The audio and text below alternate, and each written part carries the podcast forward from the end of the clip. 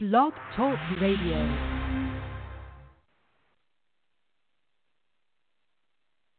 There is no earthly way of knowing.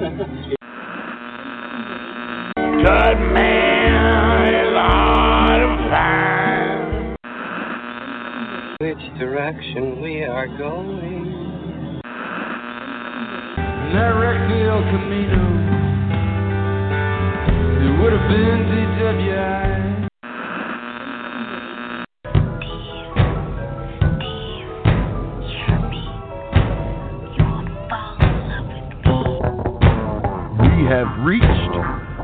Tipping point.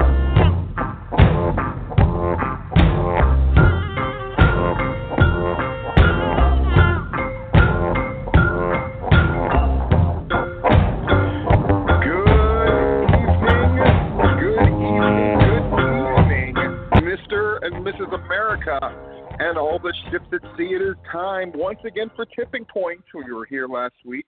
We're right back at you again, and I am Stephen Platinum, and I am joined, as always, by the venerable, the intelligent, and the slightly agitated Larry Goodman. How you doing tonight, Larry? Well, I, I I like to think that well that all those apply. I guess they do. So, how are you doing tonight?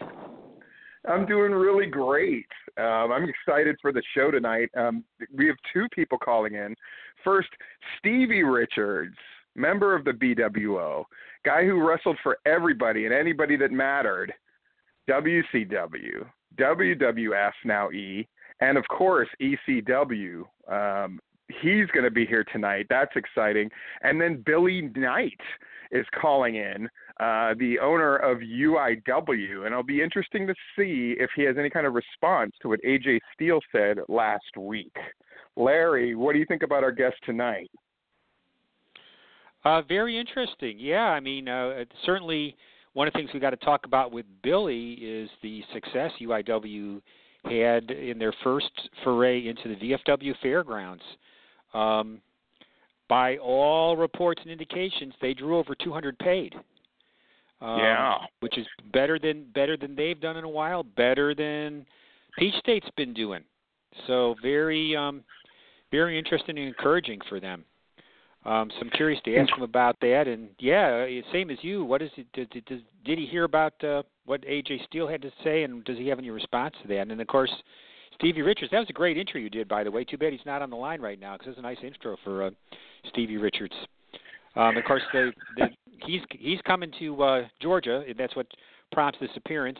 Um, he will be part of the WildKat wrestling crew that's going to be in Cornelia on Saturday night. Uh, Luke Hawx' company coming to t- coming to Cornelia to put on a show. I, I Um, mean, the Landmark Arena has put on a lot of different shows by a lot of different groups. It's sort of like almost like speed dating. Like they're in, they're out, they're in, they're out. but of course, the one thing that you can count on for sure that doesn't change is anarchy. I think anarchy's been on a just been on a I mean ever since Dan took over as booker and Rick took took over as owner, um, they've just been doing such great stuff. Um, I was curious. Um, so NCW, which has been which had been running on every Friday night, have they gone to the two times a month format, Larry? Yes, that is official. That uh, and it only makes sense with all the shows that are coming in there, and if that continues to be the case, that different promotions are going to come in and use the building, you know, the burnout factor could get pretty severe. So uh, they are now going with only um, twice a month shows going forward. You know, I I, I think something that uh, Rick does deserve credit for is it's it's tough to run in that building as far as making ends meet, and uh, certainly that building has conquered um, any number of people. Um, you know, Jerry Palmer really made it work, uh, undoubtedly for the most part. Uh, I, you know, Franklin Dove, it, it kind of went up and down. I think uh, definitely under Charles, it started sort of downsliding, and then under uh, Danny Only, you know, it hit rock bottom. But I think Rick Michaels has found a way uh, to achieve this balance between sort of financial viability of running shows in that building and not sacrificing uh, anarchy in order to do it. So I mean that, that's definitely to be commended. It is not easy to make money in the wrestling business, in spite of what many people seem to think. hey, you know, uh, we do have a, uh, by the way, a, complete report on the uh, UIW show is up on the website thanks to Rob Brodeker. Uh, s- sent one in. Uh, so if you want to check out the full results from Saturday night, uh, it's they're up at GWA newsandnotes.blogspot.com. Um, also up on the site is a brief story about the announcement and subsequent very quick cancellation of the Scenic City uh, Invitational uh, show at the Memorial Auditorium in Chattanooga. Announced Saturday night and retracted on Monday night. Uh, Uh, how many people does that building hold, Larry? Uh, seating capacity is well over 3,000. So I'd say they got a little uh, over their skis, as you might say, uh, in attempting this show. And obviously, they're not going to attempt it. It is it is definitely not going to happen. It's not a it's not a maybe or a possible. It's it's not going to happen. Um, No, I, I, I, and I think, of course, that's for the best. I think everyone will agree that it's for the best. Um, the point of the Scenic City Invitational, now I can't really speak for anybody else, but just from my perspective, what they had achieved so well is not this notion of who's got the biggest crowd, but who's got the show that people want to wrestle on, that people want to travel to go see. I think often, you know, lost in you know, even the great work that Scott Hensley has done and and Ace is I think it's really about the Hales and the job that they've done sort of creating this buzz. Um, truly doing the work of a promoter, which is to it's one thing to hire talent to come in for your shows. There are any number of shows that do that, AWE amongst them, where they'll bring in a bunch of names, but really getting the word out and creating an atmosphere where people want to be a part of something um, is the unique thing about the scenic city. It didn't matter where they ran. I think that's like that's that's kind of like a I'm I mean kind of a rookie promoter mistake is thinking the venue is so important that you have to show there's a rapid growth. I mean, just be kind of happy with what you've got. They've added a few shows during the year otherwise and let the thing sort of grow instead of forcing the growth. That's what it felt Well, like it- announcing that building was doing. Yeah, and the concept it, it would have been a one-time only special event with ideally getting in legends from that territory to uh come in, you know, people like, you know, if if all, you know, if the stars had aligned, you know, a Jim Cornette or a uh, Ron Fuller or, or or people of that ilk to be to take part in the show um even at that boy that's that's a gosh, it's so long ago. You know, It, it is. Uh, it's, it's very long ago, and again, how are you going to get the word out to the people who are going to be inclined to see that show? And also, I mean, last year's Scenic City, which was by all accounts a sort of monumental success. I mean, I, there's nonetheless on you know on one of the nights when the guys are standing around waiting to get paid. I mean, that that sort of cast a pall on that. And I think sometimes when the wheels start coming off a little, the instinct is to kind of like swing for the fences instead of right the ship. And I think Scott with Scott Hensley and guys like Dan Wilson and Hales, I think the emphasis will be on sort of making sure the ship is righted and making sure everybody knows that things are going to kind of continue to move in this upward direction. Um, I, and again, there's something about not alienating your base. How many times in wrestling history have we seen it where there's always this sort of subtle implication that, yeah, thanks for coming to our thing, but we actually want it to be this other thing. And if you want to come along, of course we want you to come along, but secretly we want this other thing to happen. And uh, wrestling fans don't take kindly to that kind of thing, you know, whether it's Crockett Promotions moving Starcade or or other things that we've seen locally where, you know, promotions have this thing about we're going to run in all these different towns and more often than not what ends up happening is they don't draw so great in the new place and when they return home quote unquote home to their home spot they always find the crowds aren't quite as big. People don't like being told that they're not un- important. And uh i think every wrestling promoter needs to keep that in mind whenever they're thinking about the next step Well, and I couldn't agree more with what you said about there's there's able-bodied folks at the helm that I think are going to right the ship uh, and keep it righted with um, Scenic City, the folks you mentioned, Mhm. and some others that are now part of the um, team there.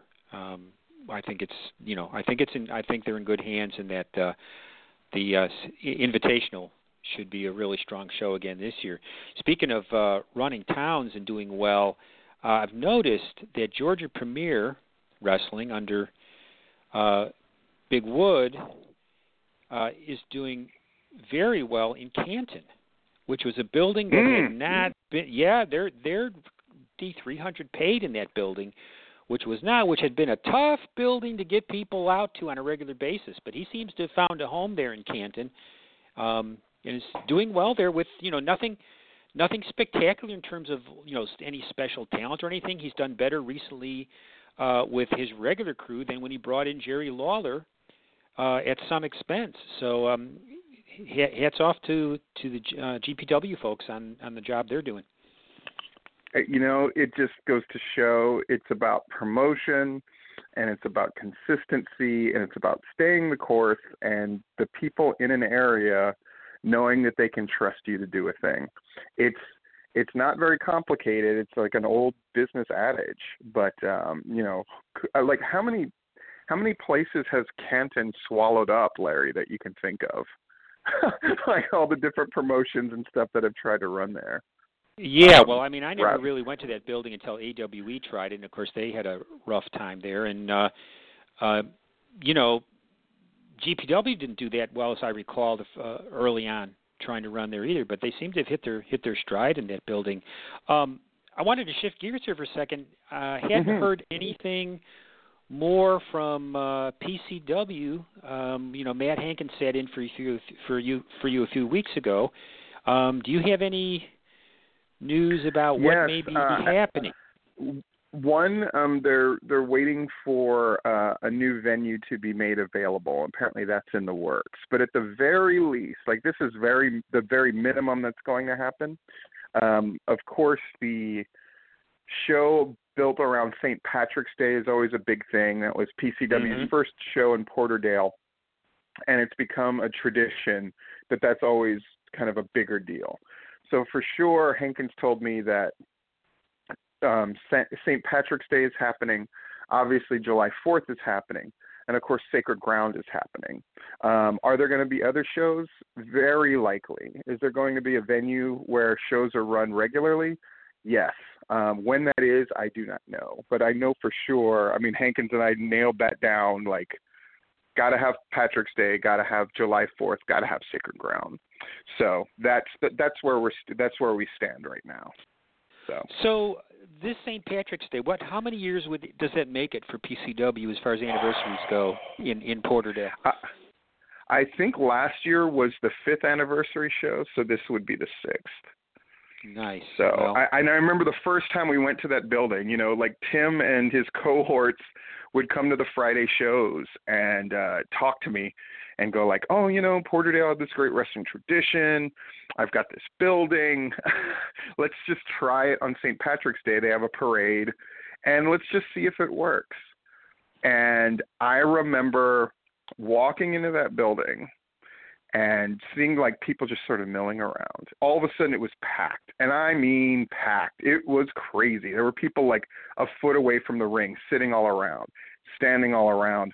And I remember um Jay Fury and Fred Yehi and others kind of showed up a little late to the game. Uh, hashtag color people time. And they sh- they said when they showed up, they they thought it wasn't going to be a big deal, and then they're like, we had to fight through the crowd to get to the dressing room, and they said, boy, this might really be a thing, and I mean that success basically, you know, buoyed PCW because um, at that point we were doing the Friday shows, But then soon after, we added twice a month shows in Porterdale. We were still doing shows at the Masquerade. It was a really kind of energetic, vibrant time, and having to figure out as a booker personally how to book Porterdale, like how to make it different, how to sort of cater to that audience while still remaining PCW. It's one of it's one of my prouder moments as a booker actually. And the guys did just a great job. Some guys would work completely opposite in Porterdale just as part of their training and education. So like Johnny Danger, for example, started off as a heel character um, in Porterdale, um, just so it's like so we could see his chops. I never wanted to turn him heel on the Friday night shows, um, but you know, in Porterdale, it was a chance for guys to try different things, and uh, it was really exciting and really fun. Well, I'm I'm glad it's going to continue. Um, yes, absolutely. Uh, just checking messages here, and looks like we should be getting a call from Mr. Richards here very shortly. Great, great, great. Yeah, Stevie Richards is one of these people. Um, we're only going to have him for like a tight 15 minutes, and Larry's going to ask him the first two questions. Uh, something I definitely wanted to talk about with him, Larry. If we don't get a chance, we don't get a chance. But um, did you know? Here's a little like Stevie Richards stat that may shock you. So during sort of the height of the Attitude Era, um, the Right to Censor group with Stevie Richards, it was basically Stevie Richards was the core of that group, but then they added members. You know, Ivory was there uh, for a while. They had like the Good Father instead of the Godfather, and and different entities. But at one point, for a rather long run on SmackDown and Raw, Right to Censor got more camera time and Stevie Richards more promo time than anybody in the company, including The Rock, Stone Cold, Mankind, Triple H, anybody. So there was a good long run there where Right to Censor was kind of the core of that show. And that's something I definitely wanted to ask him about what that was like. Um, he, who was sort of a perennial like lackey character, and all of a sudden there he was the man, what that was like. Well, Steve, you got your chance to ask him because we're joined right now by star of WWE, Ring of Honor, ECW. He's been everywhere, and he'll be in Cornelia, Georgia this Saturday night. Welcome to the Tipping Point, Stevie Richards. Hey guys, how you doing? Oh, doing great, Stevie. Well, I, you know, I'm just going to horn in here. Um, um, Stevie, I was just talking about how at one point, uh, right to censor, and this is something a lot of people don't realize or don't know. You guys were the center of the show. You got more promo time and more camera time than anybody else going on in that show. Now, for someone like you who tended to be a character that was, you know, an underling, a lackey, or whatever. Now all of a sudden, you're the mouthpiece and the face of the biggest thing going on on the shows during an incredibly successful era. What was that like for you? What was going through your mind, and how did you how did you manage to pull that off so successfully? Well, I said first, thank you very much, and it was really the combined effort of uh, myself and especially Jamie Mars, uh, who is the writer for a lot of the pros. We worked together on a lot of the stuff, and we both actually felt the way we did. So if it comes across as genuine about the way the product, uh, or at least the way I felt about it, and the writer Jamie felt about it, that's why because it didn't need to have all that stuff and and everything. And and Vince wanted to kind of be tail, uh, uh, you know, reined in anyway because of the advertisers, parent television council, which is what the right to censor was a parody of.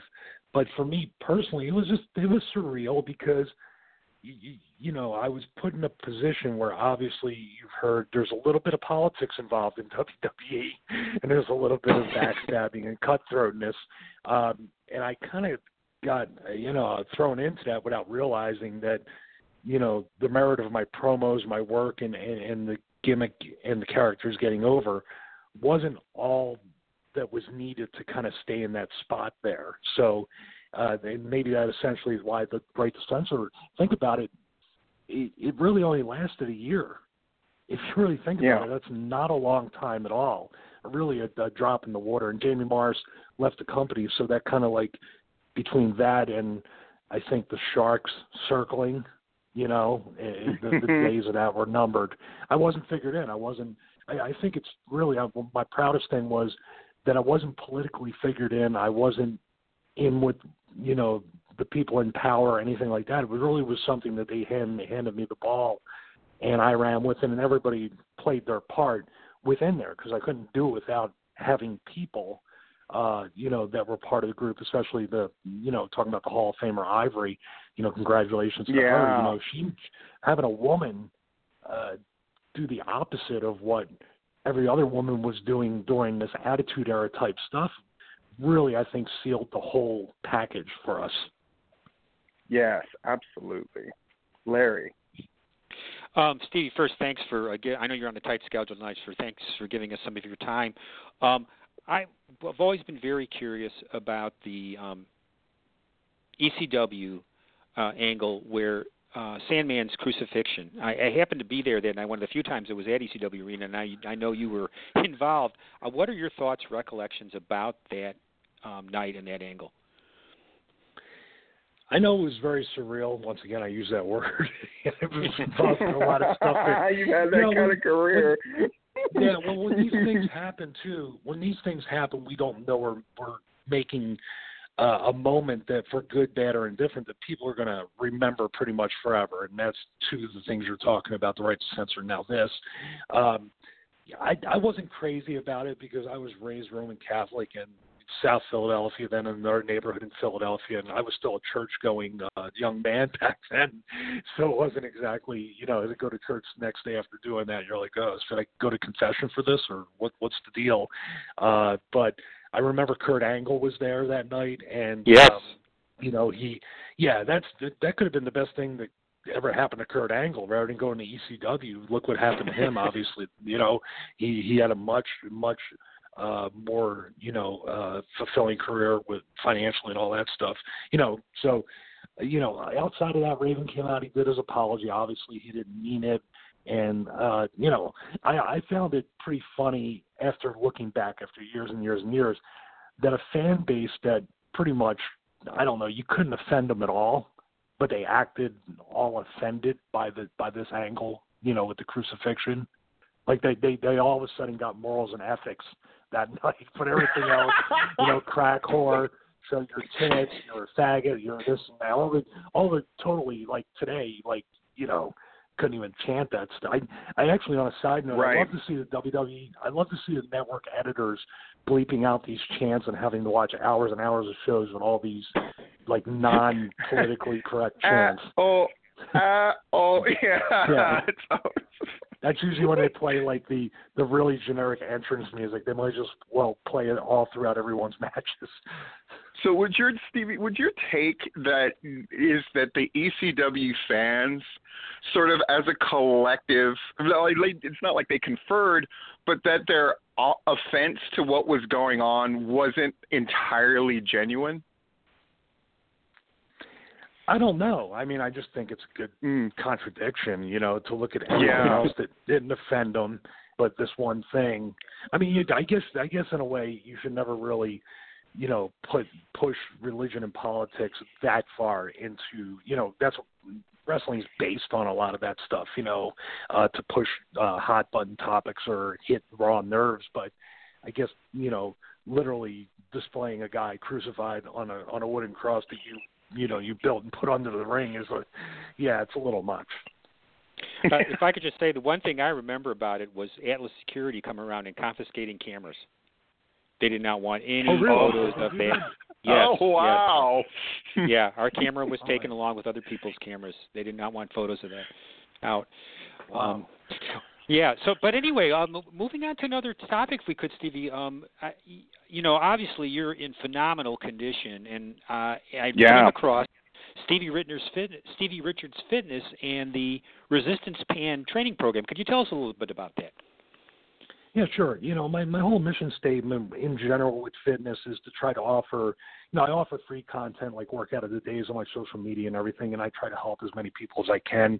Uh, but I developed this program from being on the road all the time and not having access to a gym or even sometimes being stranded at the gate at the airport or sometimes going right to the building before my match and not having time. So the resistance bands are great and people give them kind of a bum rap sometimes thinking they're not difficult, but resistance bands are pretty tough, you know, and, and there's a lot of band work that that's used now with uh, like American Top Team where I'm a coach now. They use a lot of band work for squats for for resistance as they're doing other things, but uh, they're the safest.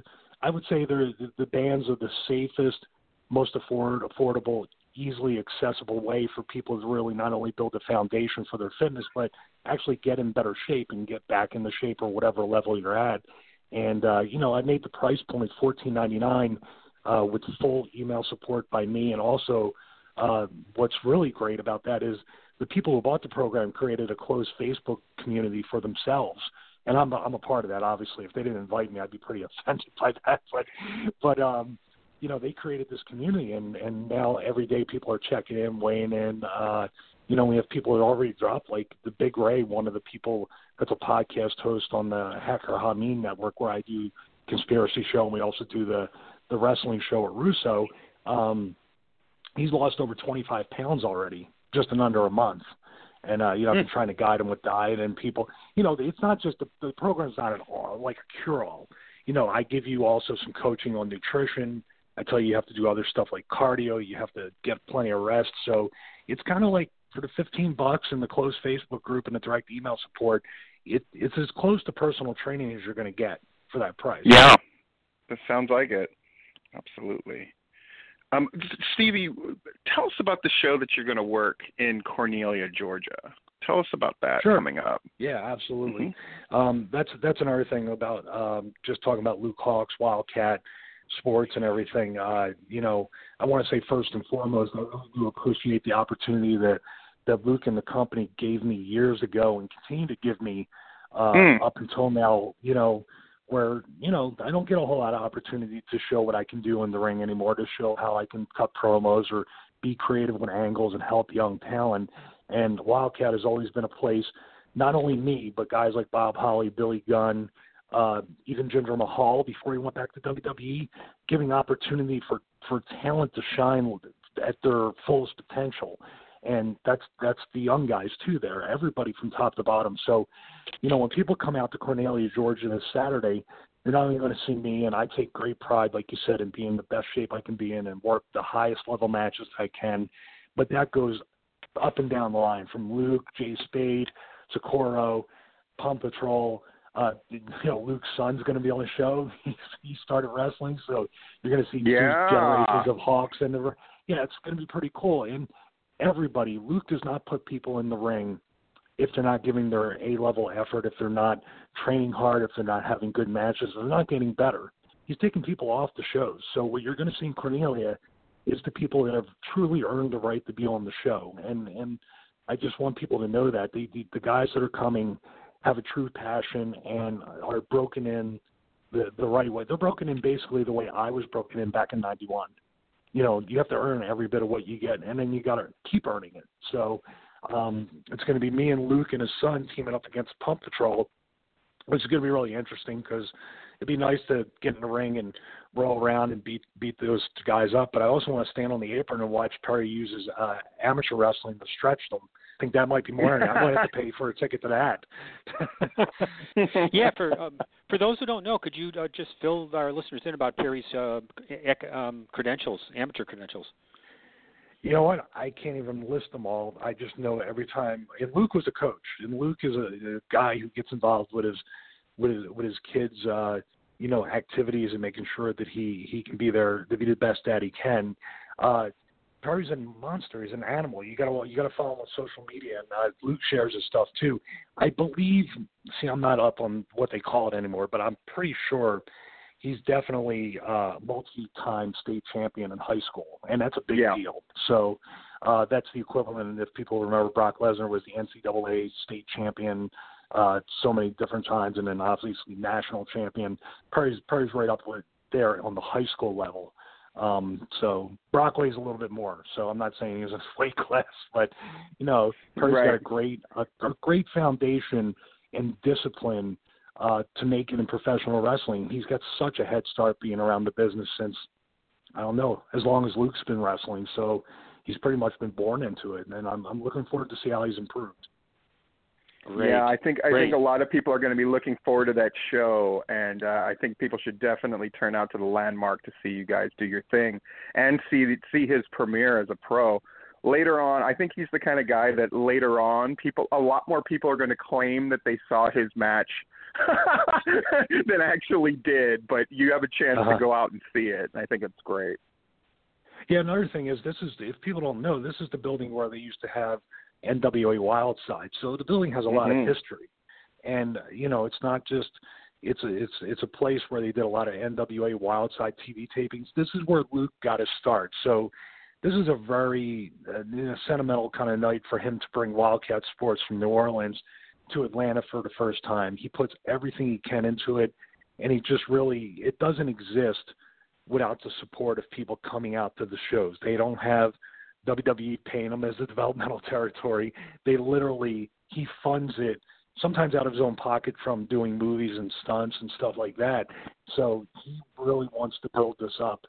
Um, and he would love to come back to Atlanta. So please come out and show your support to him. You know, don't don't do it for me. You can come out and boo the hell out of me, but do it for Luke. Absolutely. Oh.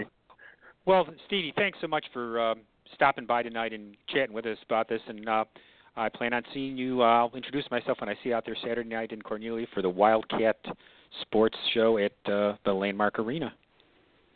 No problem. I really appreciate you guys coming me on. I'm sorry I couldn't stay on longer. It's okay. Oh, it's all Thanks a. Stevie. It was a pleasure.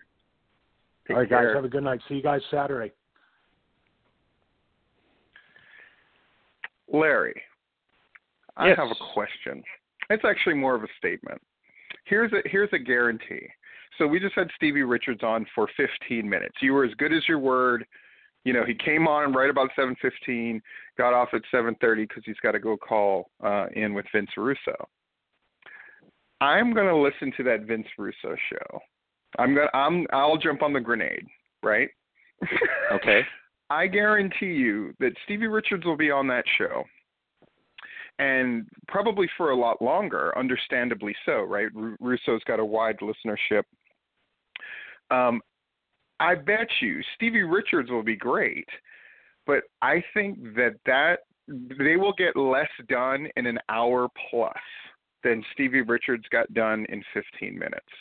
I don't just mean in terms of promoting the things that he's doing and involved with, but just in terms of real wrestling insight and things that you can learn. Um, if he, I, I despise Vince Russo, but I, I think I hate Vince Russo, the interviewer and the podcast guy, more than any other Vince Russo there's ever been. I'm gonna I'm gonna listen to that show and I guarantee you, Larry, next time we're here on Tipping Point, I will have a report. I may even have a written thing for Georgia Wrestling History, just a comparison of what we do on Tipping Point compared to what Vince Russo is going to do. And it couldn't be more fair. Same guest, same night, same things that he's promoting same everything. In fact, Vince Russo probably has insights about Stevie Richards that we don't, right? They work together think. at I would certainly point. think so. Yeah.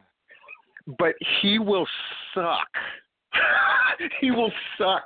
And I can't wait to put up the statistics. How many times is Vince Russo going to say, bro? Bro. How many times is how many times is Vince Russo, who is perhaps the least funny man in the history of pro wrestling, okay? He makes fucking Ole Anderson look like Chris Rock, right? Vince Russo is horribly unfunny, but you know what he's going to do? He's going to talk about, oh man, you know, I love the BWO because I love what you guys did, and I did this comedy stuff. Please give me an example where Vince Russo wrote something that was funny intentionally. I'm going to do that as a special gift to me, you, and our listeners. I'm going to Well, compare two shows with Stevie Richards. so, I'm going to hold you to that. I will, and we'll see. We'll see. You know, and Vince Russo might get mad. I would welcome Vince Russo getting mad because I saw his attempt to sort of shoot on Jim Cornette, and it just made Baby Jesus cry. And if it makes Baby Jesus cry, apparently it makes Vince Russo cry. You know, for the 12 minutes a day that he pretends to be a Christian. So there Well, I guess that. we I guess we know who you won't be getting a Christmas card from after this. So no uh, way, bro. no way. oh, well. yes. Do we? So, uh, so I guess poor Billy Knight has to has to follow that tirade. Um, but I think we've got him. Oh, awesome. The, So uh, longtime owner of UIW. Yes, winding down his career. We're going to ask him about that and Yeah. more right about now. Welcome to the tipping point, Billy Knight. I'm hoping. Hey Billy, how are you? Good, Steve. How you? I'm good. Uh, uh, Billy, I'm going to go I'm going to I'm going to open with this question really quick. So UIW just had a show and it was by all accounts a rousing success. Uh, be honest here. Uh, in light of what's happened, let's say in the last year and a half, 2 years, did, were you surprised that you guys had I mean you guys had over 200 paid, right? It was a, a Yeah. pretty much it was a, a Roman triumph. Were you surprised and if not, what did you guys do to get that crowd in the building and give them a great show? Uh, it's really just a location, man. To be honest with you, the West Georgia Fairgrounds is is a home for wrestling, and that's, I mean, basically all we done was just push posters and and on Facebook the whole time, and uh, done a lot of advertising. That's all it was. But I really think it's just the fairgrounds is just home for wrestling fans. You know they're gonna come there whether they go anywhere else in the county. Um, I saw too that you um you, this is not a one-time shot. You plan on making this a regular uh, regular venue for your guys, correct? Yes, we are, Uh, and we and also still you, run our other places. Huh? You know, I was curious too that you're going to come back to the that TC Rose uh, bar in here in short order and run on a a, a Monday night as well. Yes, we are. Uh, that's a we that, we actually cater to an adult show on that one. You know, uh, the the the bar shows are adult shows, and uh, they always do good. You know, I mean, it's I don't know what it is about the bar business, but everybody wants to go out and drink and eat and watch wrestling. So we always Yeah. do good at TC Rose. Uh, Billy, we had we had uh, AJ Steele on last week, and uh, I listening to him. I guess I just wanted to ask for you. I just wanted straight from the horse's mouth. How would you describe how UIW is organized? Who has what role? What Stan's role, etc. Because I mean, listening to AJ Steele, I I'm, I couldn't really get a grasp on who's who's the owner, who's the booker, is it booked by committee? Like, what what's the best way to describe? I know I know often people don't like to pull back the curtain, and I understand that, but I I think a lot of people would be interested in knowing how things work at UIW. Well, now uh I own it as of right now. I mean, I'm gonna probably end up giving it to Stan later on this year and let him just have it. But uh, as of right now, I mean, I I still own it, and uh, Stan really don't do a whole lot of anything. He books some of the name talent now that we bring in, and uh, but Murder One, he pretty much puts everything together now and and books it books the whole show pretty much now. So, but Murder One's pretty much over all of it. Gotcha. Um, Billy, I was, you know, uh, of course, I read with interest the your announcement from Saturday night that you plan to make uh, the return date in Carrollton, March 10, your retirement match. Um, and you know, you and I had talked, you know, when when I saw you to show, you know, that you know that this this was going to be coming at some point. But why now? Why this night? What what's the what's your thoughts on that? Well, two years in the business, and my body is just beat up all to pieces.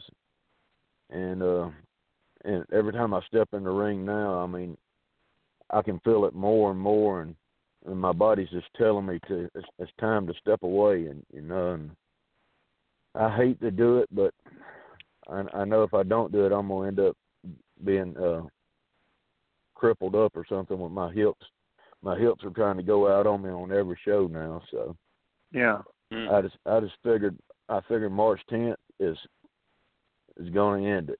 You know, I, I don't think I can do it anymore.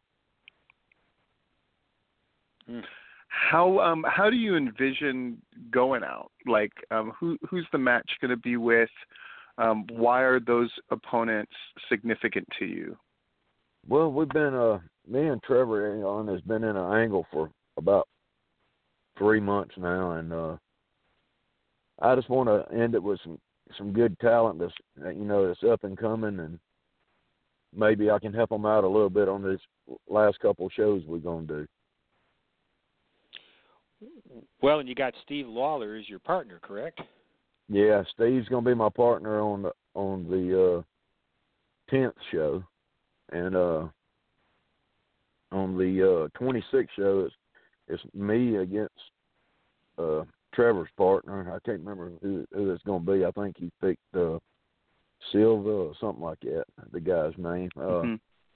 and then uh Trevor will be against Steve Lawler in a singles match and then we're gonna bring it back to the fairgrounds on March the tenth and and end it there. So What you know, uh, Billy, I I had my last match against um, Shane Marks, and um, I, I, in my mind, I thought I would know how that was going to feel for it to be to be done and over with. Um, but Mhm. I, I honestly, it was it ended up being it ended up feeling very different than I thought it would. What what do you anticipate? What's going to be going through your mind? Um, what are you going to be thinking about before that match?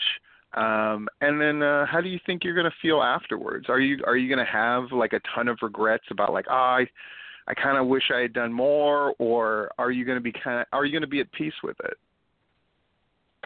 I really think I'm gonna be at peace with it. You know, I've I've traveled all over the country and all, and I think I've done as much as I can do in the business. So that's why I'm hoping that this match right here, you know, with Trevor and them, I hope it helps push them over the top as great heels where they can uh, keep on and you know start a new angle with somebody else, and I can just sit back and enjoy watching them. You know that's what I that's what I'm hoping for. But I think I'll be at peace with everything after after the tenth. If if you had to like pick two or three moments out from your career that you think have kind of brought you to this, what are what are two or three things that would immediately pop in your mind if you were doing like kind of a retrospective of your own career? Probably shows out in Louisiana with Public Enemy and stuff. You know, working with Johnny Grunge and Rocco. That's, that's probably why my hips Yeah. bad right now, going through tables and stuff. You know, with them. but but I'm not gonna lie, I, I had a great time with them. Them guys was great. They really took care of me, and you know, but I, my body, I, I mean, my body's just broke down from it over the years now. So I think it's just time to time to step out and let the, let this younger generation come in. They it's it's totally different business anyway from what it was when I started in it. So Yeah. let them you Well, know let them take off with it. If my math's correct, then that means you broke in in 1986. Eighty six when I started, yes. Oh my It goodness. it was a What- it was I a mean, different world, wasn't it? Yeah.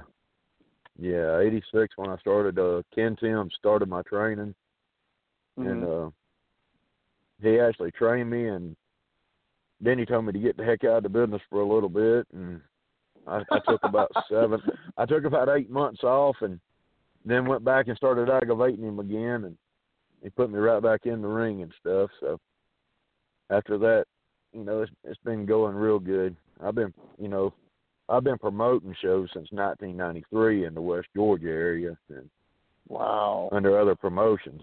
You know, I, I run under GIWA for for six years, and then I changed over to Southern All Star. Then we started UIW up. So it's been a long, long run, and I'm I'm not gonna lie to you, I'm just wore out from it.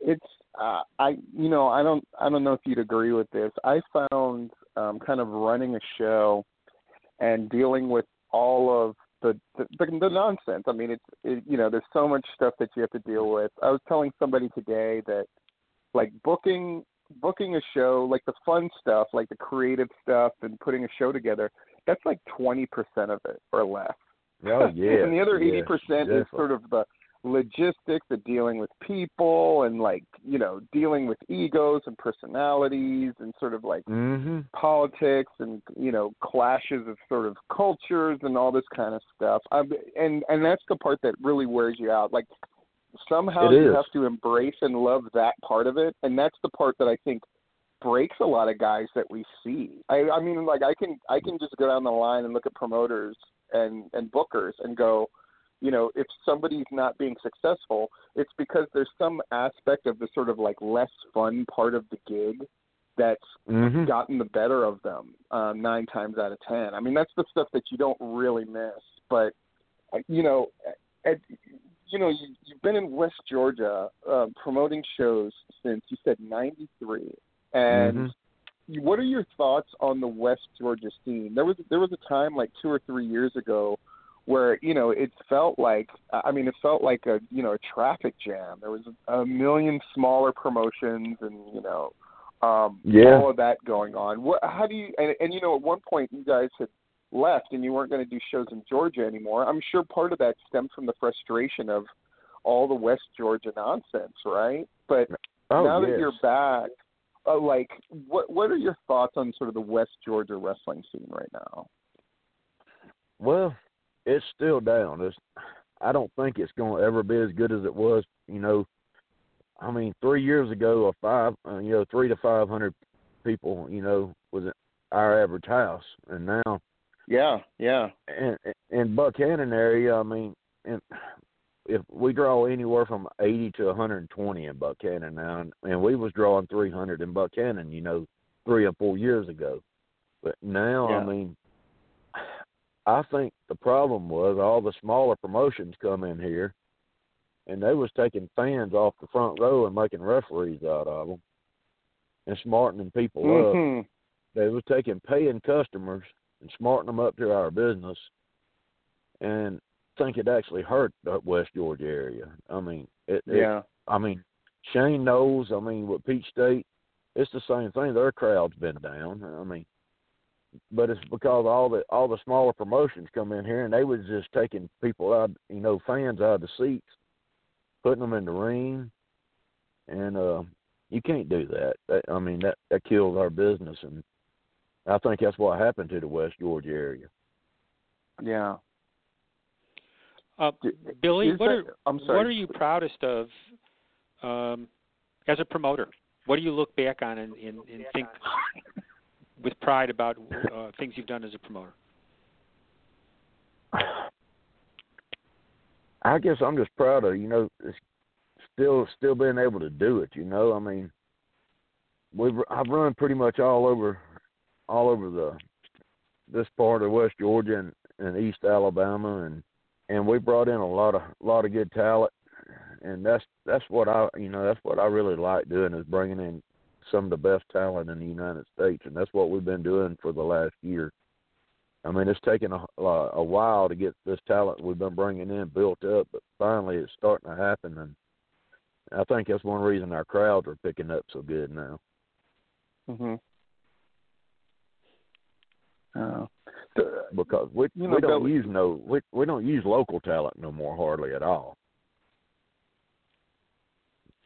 Well, I mean, I that, noticed you know, for I this one you brought in Chelsea Green and um, Caleb Conley and Sean Schultz and Shane Andrews came in from Tennessee.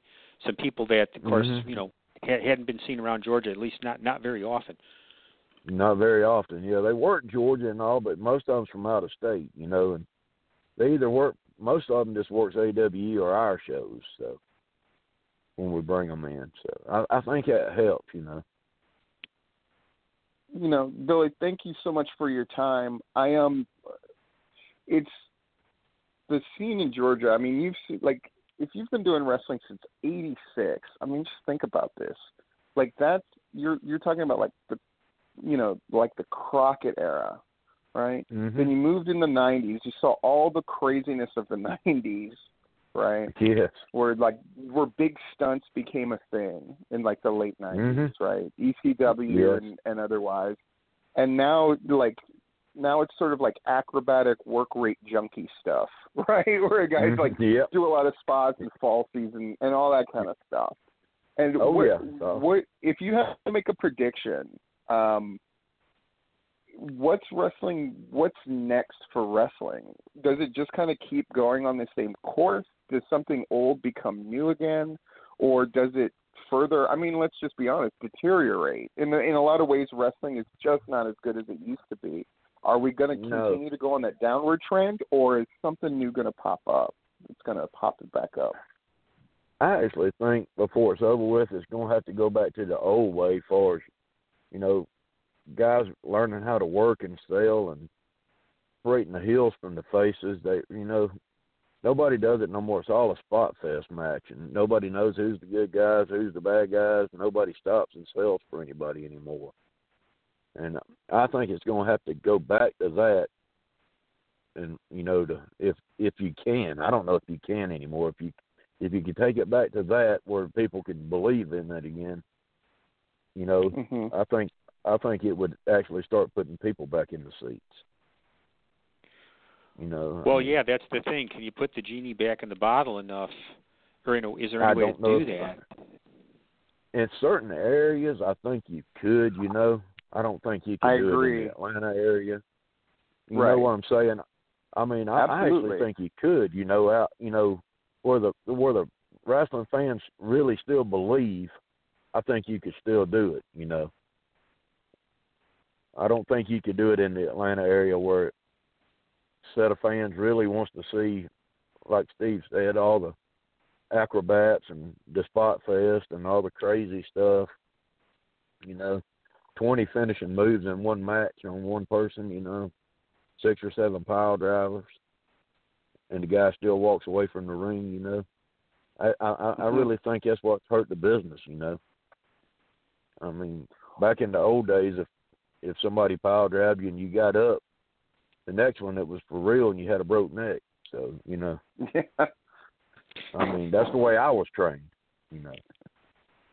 Uh, Billy, what, last question. Um, what can people expect when they come out to March 10th to uh, to to be part of your celebration of kind of saying goodbye to your in-ring career? What can they expect to see?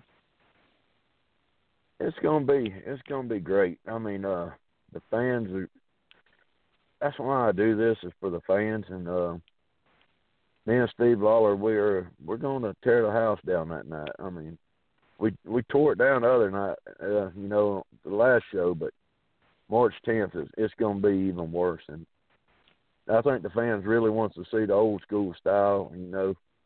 Somebody's gonna get their butt kicked that night, so I think it's to be great. I think the fans to be right there with us.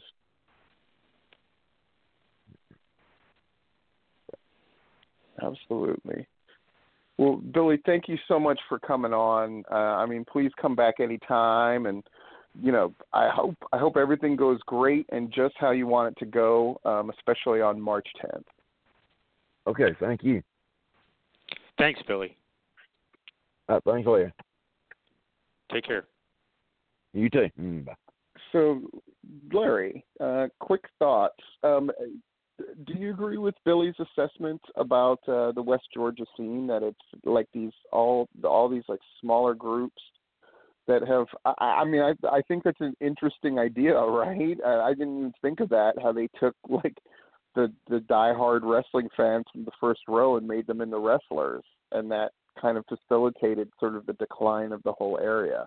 Do you think that that's accurate? You know, I'm he knows that Georgia that area way better than I do. I, I from what I do Yeah. know, I think there's I think there's an element of truth in that. Mhm. Um I think there's more I also think it's just sort of the natural un, unfortunately sort of deterioration over time of the those old school type fans. I mean, you know, frankly, they're dying and they're not being, you know, Right. Replaced by younger fans that have that view of the that kind of wrestling. Um, so um, you know, it's a different. It's a, as we were as we were talking about, it's a different breed of fans, and there's just no way around that, even in West Georgia. Um, And, and I'm, I mean, it's easy to speculate, of course, but there was a time where it just seemed a no-brainer for me. So, I mean, just from my perspective, a no-brainer to do Peach State versus UIW. And I think that they've missed out on a golden opportunity. If they were to do it now, it would come across as sort of desperate, and I don't think it would read. But there was a time where the two of them were legitimately kind of going head to head. That's what it felt like. They were running shows within miles of each other, doing really well. And I think there was an opportunity there to sort of do the coolest thing in the state. And uh and that moment has passed and uh it's too bad because it's fun to think about what could have happened.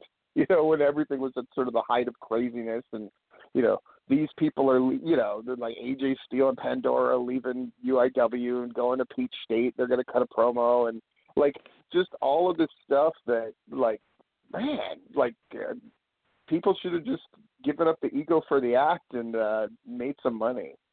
but that's like the old school wrestling promoter in me. That's just like, ah, that would have been so amazing. And um yeah, it's funny to think of what could have been, you know. Well, you know, this is the, this is a tangent here, but I'm just thinking about West Georgia and the Carrollton area specifically, and you know, you've got the West Georgia University of West Georgia there in Carrollton, and that's uh, looks to me like, well, I don't know how many. Do you have any idea how many students they got out there in West Georgia? I don't know. That's easy to look up though. Yeah, yeah. I'm just thinking, you know, every once in a while, it, I've seen. Oh, okay, uh, thirteen thousand. Wow. thirteen thousand. That's not a that's not a tiny school. That's that's No. comparable to like, you know, University of Southern Mississippi, which is a major school, so Yeah, they're right out there, and every once in a while, I've seen someone that looks like a college student wander in to uh, a Peach State show, but they don't come Mhm. back. And I've never seen any sizable number. It's just like it's in a different world, a different universe that that none of those none of those college kids would ever show up or and never do show up at, at any of those shows. Yeah, you know, cool. It, it's something I think about a lot, talk about a lot. There's a there's there's well-run shows, and then there's shows that are cool. And I'm not sure who the cool show is right now. I, I like the show that like I gotta go to that thing. I, I think you know Phenix City would be wise to do whatever they could to hold on to the cool, because that's that's their main asset. You know, just this idea Mhm. of it's a show you got to see. I mean, the symptomatic of it is yes, there's great matches. Yes, there's great indie talent. Yes, you know, it's booked proficiently and stuff. But cool is a harder thing to kind of wrap yourself around. It's kind of like you know it when you see it. And right now, if I'm being bluntly honest, I don't see cool anywhere. Not AWE, not Anarchy, not PCW. I don't see cool. And I think I would love to see something that would sort of shake everybody out of their tree and be cool again. And uh, I, I think without that cool, you're never going to get college kids to come. There has to be some kind of element. I mean, whoever who did, you know, at PCW at one point we had what you would call like a hipster crowd, and that's not an easy show to book, um, and still maintain some semblance of actual pro wrestling about it. But boy, it was fun, and it's a really different element when you have a different people in the crowd, and you can attest to this, Larry. You've been like to any number of PCW shows. When you have a completely different demographic watching your show alongside hardcore wrestling fans, it's a great atmosphere. When you have women in the crowd, you know, when Yes. you have people of different ethnicities in the crowd, different age groups, different class structures, like but that they only respond to cool, right? Like cool is the only thing that can tie us all together. And uh, you know, and I think needs that A- back. hmm AW was was tying into that a little bit, but then Yeah. it really has boiled down to their fans who love the product, but not really. You know, th- that's who it is. It's not anything beyond that. It's very cool to their fans, and they love it, and that's that's wonderful. But that doesn't it doesn't extend beyond that. Um, hmm Hey, you know, one other thing I forgot to mention in the early part of the show that's certainly worth mentioning, and I just got a reminder Yeah. about it, is um, that Kyle Matthews announced that he's going to be retiring um, You at know- the Scenic City Invitational. Um, caught me by surprise. What can you say about that? I mean, you know, it was Tank last year, and this year it's Kyle Matthews. You you couldn't have two guys that are. I, I mean, their Venn diagrams don't cross very much, right? Those are two completely different kind of talents.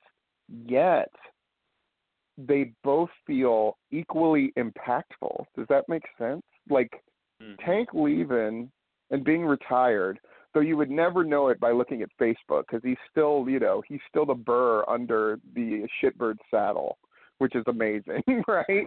But but you know, he occupies a space that is so uniquely him. And then Kyle Matthews, who's like the perennial technical wrestler winner, like sort of this beloved figure. I mean, any anybody who's got a bad thing to say about Kyle Matthews, go fuck yourself, right? Like, Yeah, really. What, what, like, uh, and I mean, even if people wanted to claim he had holes in his game, the pro wrestling game, right?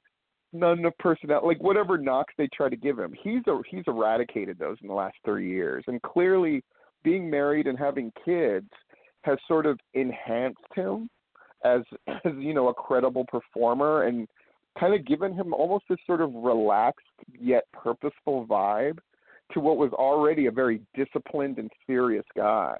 Um, man, I mean, he's really going out with what feels to be like the top of his game. And yeah. I- I mean, anybody who's got respect for Kyle Matthews, you got to be there at the Scenic City for any number of reasons. But I think just as just as Tank, I think really got a proper send off, not just at Scenic City, but in this, his sort of goodbye tour. You know, the hardcore shows that he did and all that stuff, where you know he couldn't keep a shirt right there. Everyone bought him like bought him out everywhere he went, and I think he was given the proper amount of love, and that happens so rarely. And I think Kyle deserves similar treatment with all the places that he works. And um yeah, that's a I mean that's a big deal. And Scenic City I think is a proper place to honor a guy like Kyle Matthews. Plus, Well, I mean, we'll I got to say just from a booking from a booking perspective, Larry, what excites me is Tank, no matter how they tried to bill it, everybody knew Tank was not getting past that first round. That just getting Right. there and then working Matt Riddle was enough.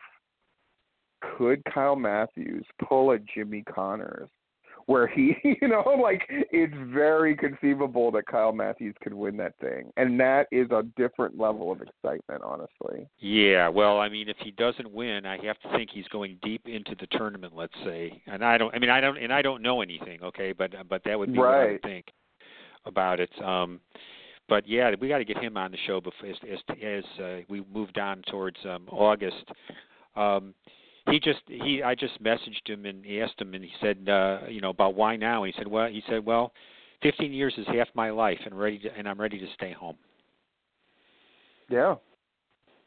So He's just a, he's just a, I mean he's that he's that dude man and that's one of the things that's so great about him. I I I got to say I had so much fun booking Kyle Matthews cuz it was just one of those where it's like what's the craziest thing I can do with him? And you know it's like I'll put him with Bordeaux Walker and just let him demolish people.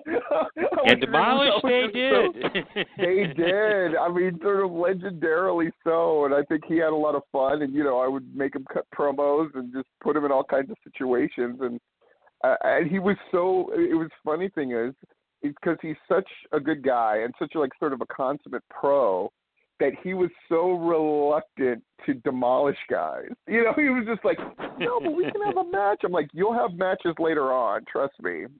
you know. But for for now, I want. I mean, I want you to be the like the submission road warriors. That was the shtick. You know, you're gonna come in, your music's gonna be going. We're gonna throw the streamers, take off your Japanese jackets, go in, maul guys, and then make them tap out at the same time. You know, like I just I just want this wave to hit the ring.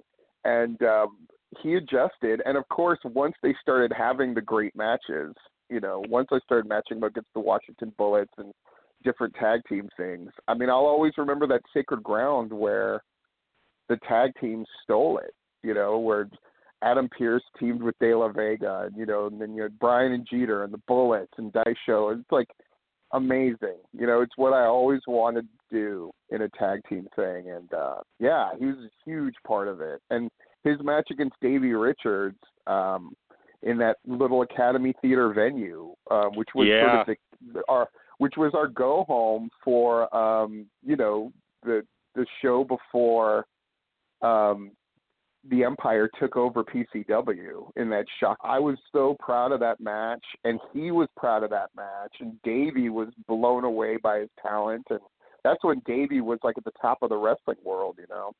So, just great, you know, all the best to Kyle Matthews, and uh I know it's going to be unbelievable, and of course you're going to be there, Larry, to cover it as you always Oh, are. yeah. So, Well, and you know, one of the things about Kyle is he's always been up for different things and expanding who he is as a wrestler and so forth. And you know, Die Show became another element of that. And like, you know, in more recent times, he's been throwing in some comedy things into into what he Yeah. does. So you know, it's nice to see a guy who's constantly expanding what he does and trying new things too. So he will be sorely missed, to say the least. But he's given Georgia tremendous stuff for all these years. So.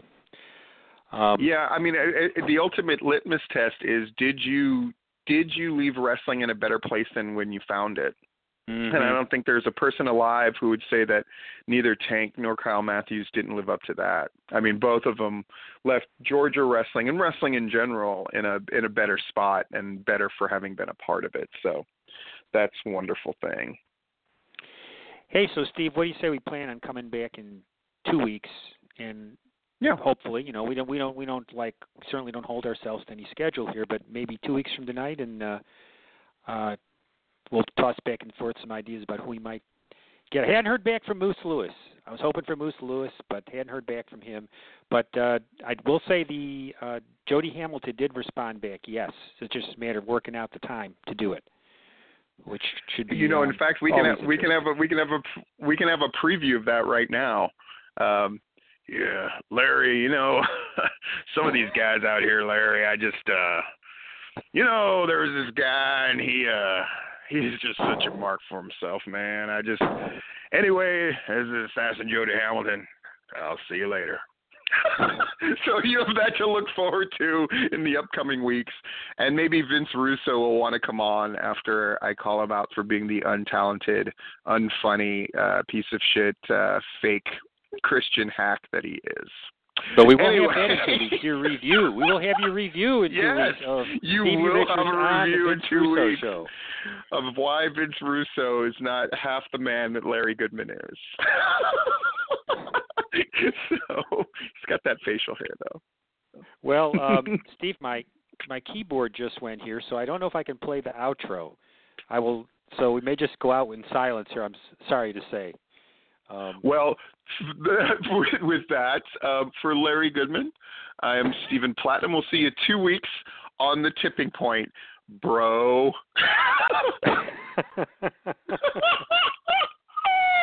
see you later on. Thank you to Stevie Richards and, of course, Billy Knight. yeah.